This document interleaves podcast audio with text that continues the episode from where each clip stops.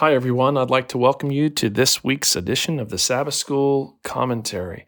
I'm super happy that you've chosen to join me this week to get some basic commentary on this week's Sabbath School lesson and to get excited about our opportunity to sit together with brothers and sisters in the name of Jesus on the holy Sabbath of the Lord and talk about education in arts and Sciences. That's the title of this week's lesson.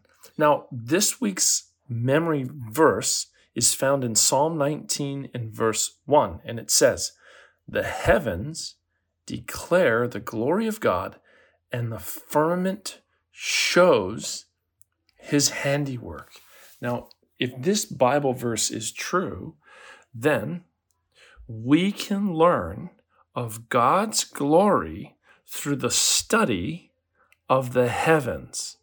And we can learn about his work by studying the expanse of the sky. Now, this is powerful.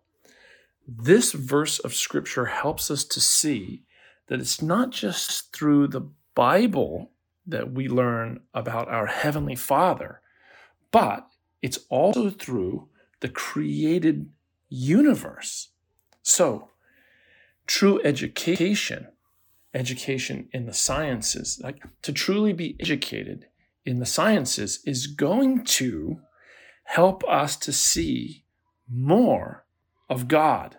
Now, isn't it interesting? Isn't it ironic that modern science is not pointing us more towards God, but rather it's pointing us more away from God. So, in the scientific community, in the scientific world, belief is not on the increase. Well, that, that actually could be debated, but by and large, we do not associate the sciences with religious faith and religion and God and the glory of God. But yet the Bible says that the heavens declare the glory of God. So shouldn't we, when we study the heavens, be drawn closer to, to the God who made them? And it says the firmament shows his handiwork. So then when we study the expanses of the heavens and, and the natural world, shouldn't we be drawn more towards God and see God even more? Why then? Why then do we see so little faith in the scientific community? And why is in modern times science used as a weapon against belief in God and belief in our Heavenly Father, our Creator God. I, I, don't have the time, we don't have the time in this short session together to, to delve into that question too deeply, but I want to just share one little thought that has really helped me as I as I try to make sense of the circumstances that we're in as a society. So science has been pitted against religion and religion against science. It's, it's kind of something that's done in the media and in Hollywood and at low levels of academic study. Um, especially the just like the high school level, the you know prep school level. But uh, so w- what I think it's important for everyone to understand is that there is a difference between science and what is called scientism. Okay. Now, scientism is more of a religion, more of a, of a philosophy than it is science. Now, uh, scientism would, would say, would claim, and I'm going to try to give you the most simple summary because there's better ways to define this and more complex ways to explain this. But scientism is the philosophy that says that mankind with science can know and discover everything. But science is, is what we know. so, what is scientific is what we know. What is scientistic is the assumption that man can, with science, discover everything. So, when you hear people say things like evolution, Darwinian evolution, is established scientific fact, what, what they're doing is they're being scientistic, not scientific meaning you're speaking to someone, you're listening to someone who has adopted a certain philosophical understanding of the world. And that is that um, human beings can, with science, discover everything. So they're overstating their case, they're over arguing their position. It is not, by any object definition, uh, true that evolution is proven in the strictest sense. Um, no, not not at all. But um, so, anyways, so let's be aware that there is a difference between scientism and science. And so the lesson points this out, not in the same language, not in the same terms, but but it points out that to truly be educated, to truly be educated on a comprehensive level, is to be taught to understand that you can find God through studying God's works. Now, when my wife delivered our three sons, I found a lot of deep theology in that um, event, in those events. You have this person, this woman, who for nine months has been nurturing life. So life is being nurtured inside of this person, this woman, my wife. And it, it's it, after it grows to, to term and is ready to be delivered out into the world, um, she goes into labor. So mom goes into labor and uh, contractions begin and the whole birth process begins. And especially the first time, this is very painful for her.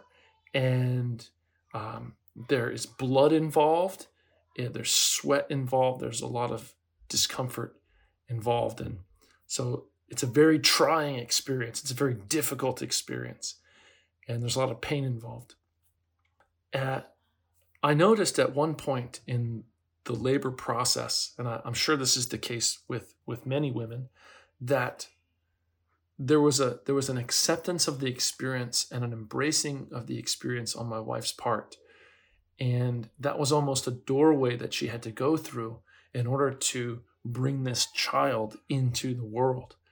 And so i saw in my wife a little bit of what we see in jesus in the garden of gethsemane where there is a letting go and accepting of something that's horrific and painful but it's the price that has to be paid uh, for the delivering of life. And so I saw in the birth of my sons a little bit of how Jesus birthed salvation, birthed the new humanity into existence by bearing the sin of the world and going through the agony of Gethsemane. And so I saw a Gethsemane experience in the birth of my sons. Uh, so right in that one little, you know, part of the natural world and the natural experiences that we go through, you see a little glimmer, a little glimpse of the gospel. You know, the fact that life is nurtured inside of a woman for all of that time. It's interesting. And so so like you have this person inside of you. You have this being inside of you. And and prior to consciousness, you've got this human life inside of you that has the potential to become a person. So you have life potential inside of you. Um, and when that person comes into existence, it's like you're meeting a newborn person, a newborn human being, and uh, how much love, how much you know emotion is already stored up in the heart of a woman for that child as soon as that child is born, which just shows that that the creatures that God makes are are creatures who how, how already have a place in his heart before they come into existence. And he is investing love in them as soon as they come into existence, just like a mom does.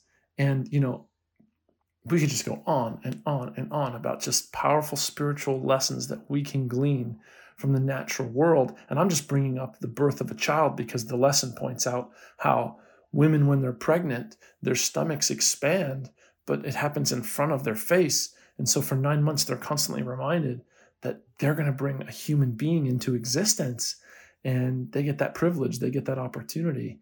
And you see God wanting a woman to join in with him into the joy of, of life and creation and how awesome that is, you know. Um, that a person that doesn't exist can come into existence because of two people who do exist. That privilege of procreation God has endowed to the human race so that the human race can come more into contact with Him.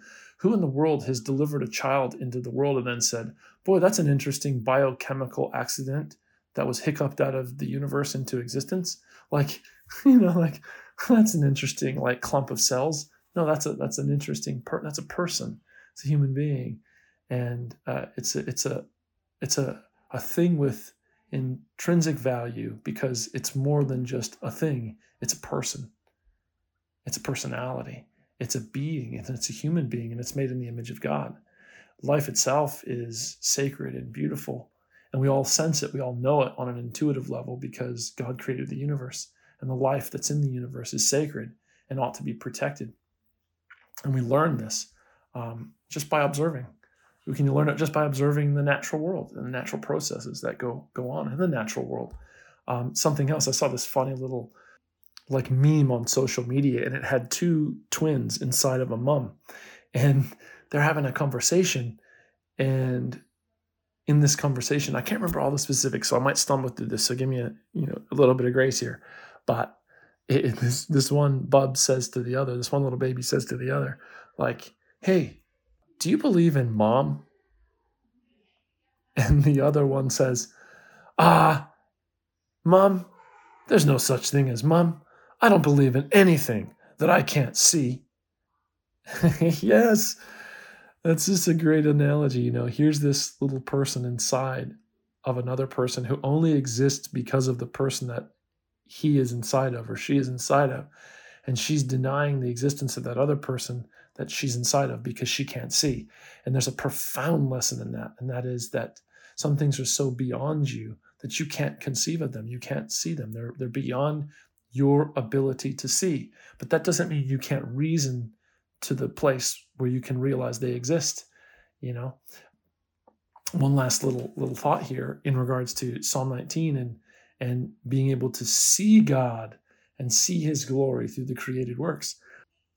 C.S. Lewis has this quote that I'll butcher, and it's brilliant. But he says, I believe in God the same way that I believe in the sun. Not because I can see it, but because by it I can see everything else. it's power. So we, we see God's handiwork in the natural world around us, but you know, we don't see God in nature. And I think this is a this is a real real stumbling block for a lot of people out there who just trust in what they can see. They don't reason beyond what they can see to the point where they can understand that the creator of the universe, the creator of the material world, is not going to be found in the material world because he's going to be seen through it. And so the natural world reveals God. We see him through it, but we don't see him in it. And people are saying, I won't believe in God until I can see him, you know, with my eyes. But would you expect that the God who created the universe would be seen by your eyes unless he somehow, someway manifested himself into the natural world? Of course not. You wouldn't think that. In 1 Timothy chapter 6, the lesson points out this passage in verse 20 where the apostle Paul talks about what is falsely called knowledge or science. And the translations that we have available to us uh, translate, you know, knowledge, uh, the Greek word in, into the word science on some occasions. And when Paul is saying there's science, he doesn't mean science in the same way that we mean it today, different time, different circumstance, different situation. Um, there were not there's not a, a, a community of scientists who operate under the guidelines that our, modern scientific community operates under, but the underlying principle is the same. There is a lot that is called science that is not, in fact, science, and that's what I was touching on with the was just sharing the idea of scientism versus science. There are those who are willing to make these wild assertions about what they know and what they don't what what what others don't know and what is proven and what is not proven. And really ultimately it's human arrogance. It's the human assumption that we can know as god knows completely and totally and definitively like on every level. And this is preposterous. And whenever you get to reading uh, the highest level of thinkers writings like i've got a book it's called Dar, um, it's it's a, it's a book called um, God's Undertaker. It was written by John Lennox, a mathematician from from an English university. I'm not sure if it's it's one of the one of the Ivy League schools. Anyways, God's Undertaker has science buried God, and at the beginning of each chapter, he has a, a thought leader from from various fields of science quoting. Um, you know, he quoted there, and almost on every occasion, they're they're not as certain as your high school teacher sounded in regards to the evidences that support Darwinism and evolution. Um, they're much more cautious. They're much more careful in their assertions because they can afford to be. Because, um, yeah. Anyways, so uh, I want to get into uh, Romans chapter uh, one as the lesson does with you guys, and uh, we'll begin reading here in verse 20.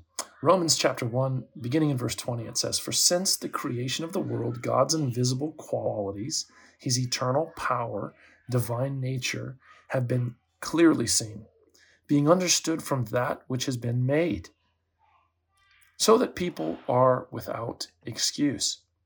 For though they knew God, they neither glorified him as God or gave thanks to him, but their thinking became futile and their foolish hearts were darkened. And so uh, I tend to agree with this statement and believe that people can clearly see and understand through the created world uh, the divine nature and glory of God.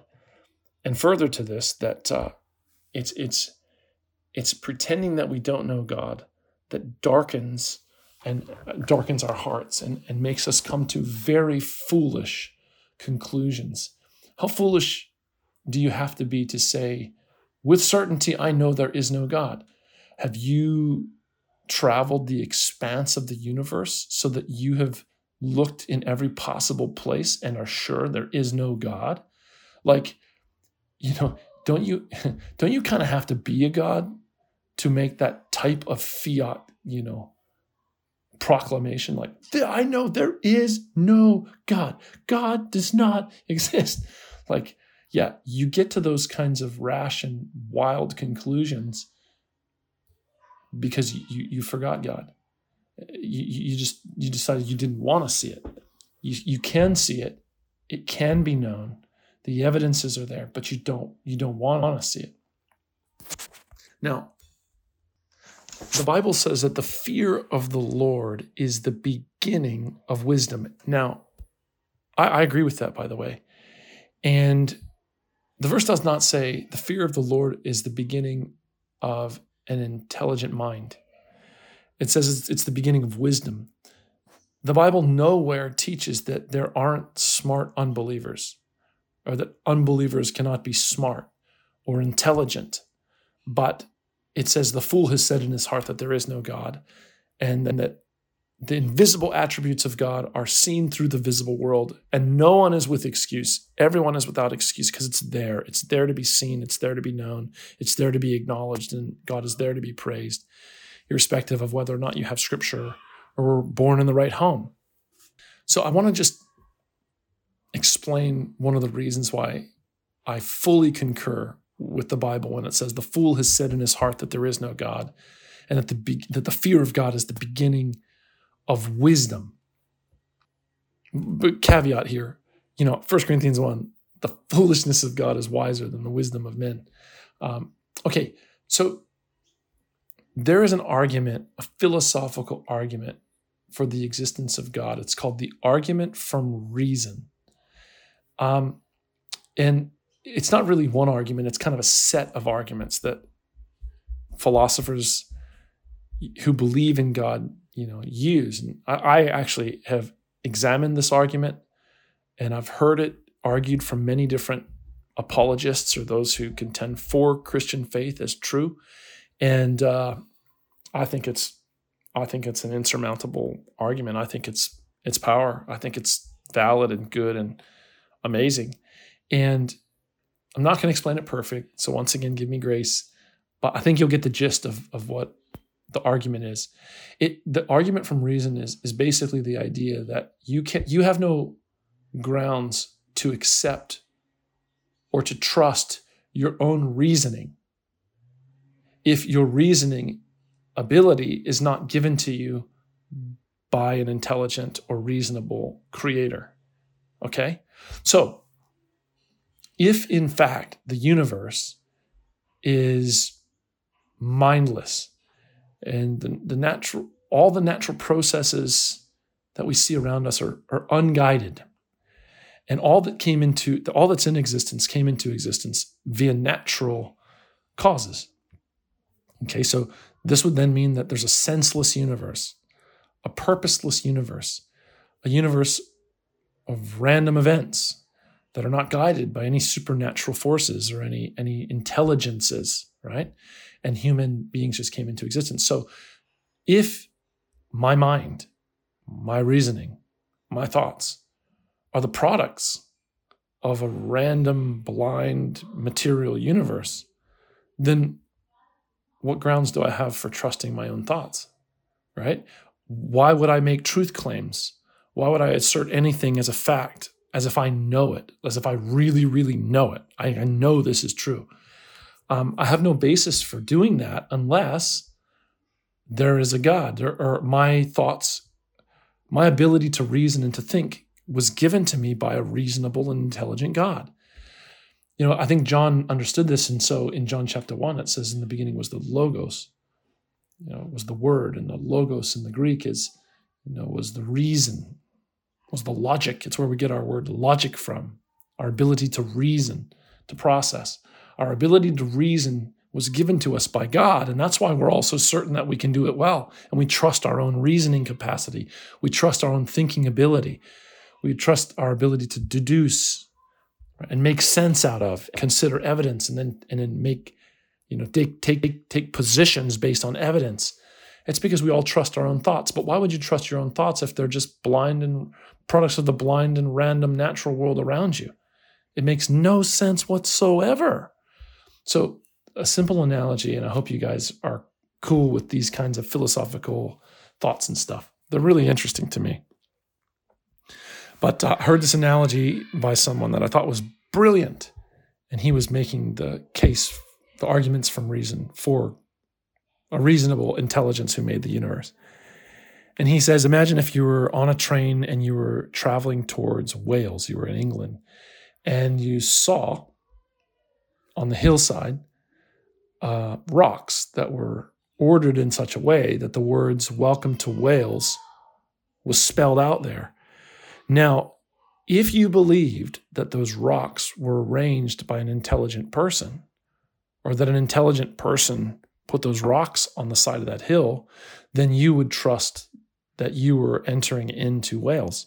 But if, on the other hand, you believed that those rocks were placed there just by random natural forces, you would not believe that you were about to enter into Wales. And this is similar to our own ability to reason. If our ability to reason was given to us by just this natural instinct to survive, you know, this this kind of desire to preserve ourselves and to preserve our genetic code because we just have to survive and survival is the law of life. And that's it.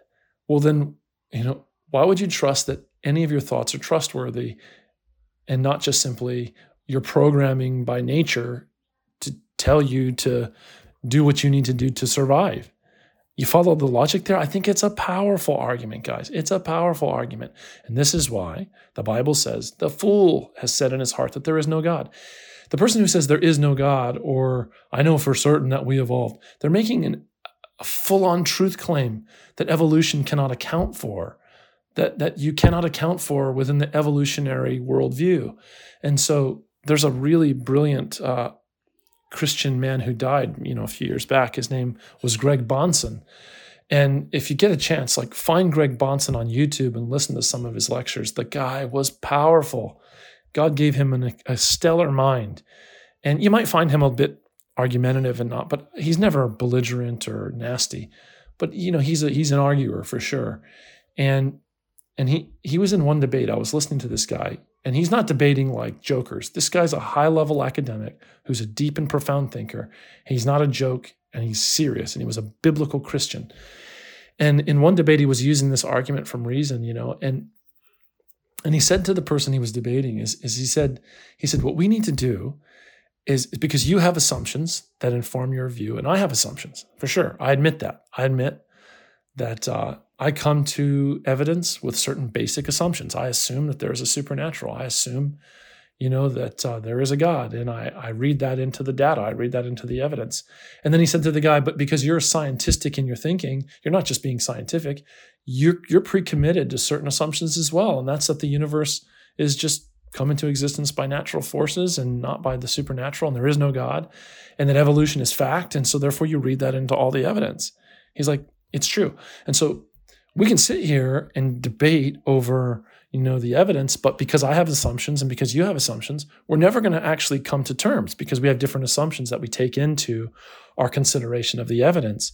And so what we need to do is what we need to do we need to take your worldview and then take my worldview which is based on both of our assumptions and then compare which accords best with reality and he says, I make truth claims. I make claims of certainty because God has given me a reasonable mind. And you make truth claims as well. You trust your reason. You trust your capacity to know the truth and to know facts. And you come here and, and you say things like, there is no God and evolution is fact. And then he said, and then it's brilliant. Bahnsen says, can you, can you, can you give me a reason from your worldview the worldview that says there is no God and everything can come into existence by natural processes. Reason for, okay, the laws of logic, because there are laws of logic that transcend race and culture, and these laws are invariant, they're immaterial. You explain those laws of logic to me. And then, you know, and, and it was brilliant because the his opponent could could not. He was just utterly at a loss. And he tried to say all kinds of silly things like, well, logic is relative. And then Greg Bahnsen says, well, if logic was relative, why are you here debating me thinking that you can prove anything? Because if logic is relative, you can't prove anything. And if logic is relative, why are you trusting your own reason and your own study and your own, you know, scientific search and research? Like it just makes absolutely sense. So, guys, I've said a lot of stuff about apologetics and arguing for the faith. Uh, and I hope that this can be a blessing to you and affirm your biblical belief that there is a God. Um, listen, God can be known and God can be seen through the created works. And there are so many brilliant and beautiful things that testify to that. Did you ever stop and think about the seasons and how when you're in a place that that has seasons that gets cold enough for the leaves to fall off the trees and the leaves to change colors and then the leaves then the trees to be naked and bare, and then for the leaves to come back to life in the spring. Have you ever been in a place like that?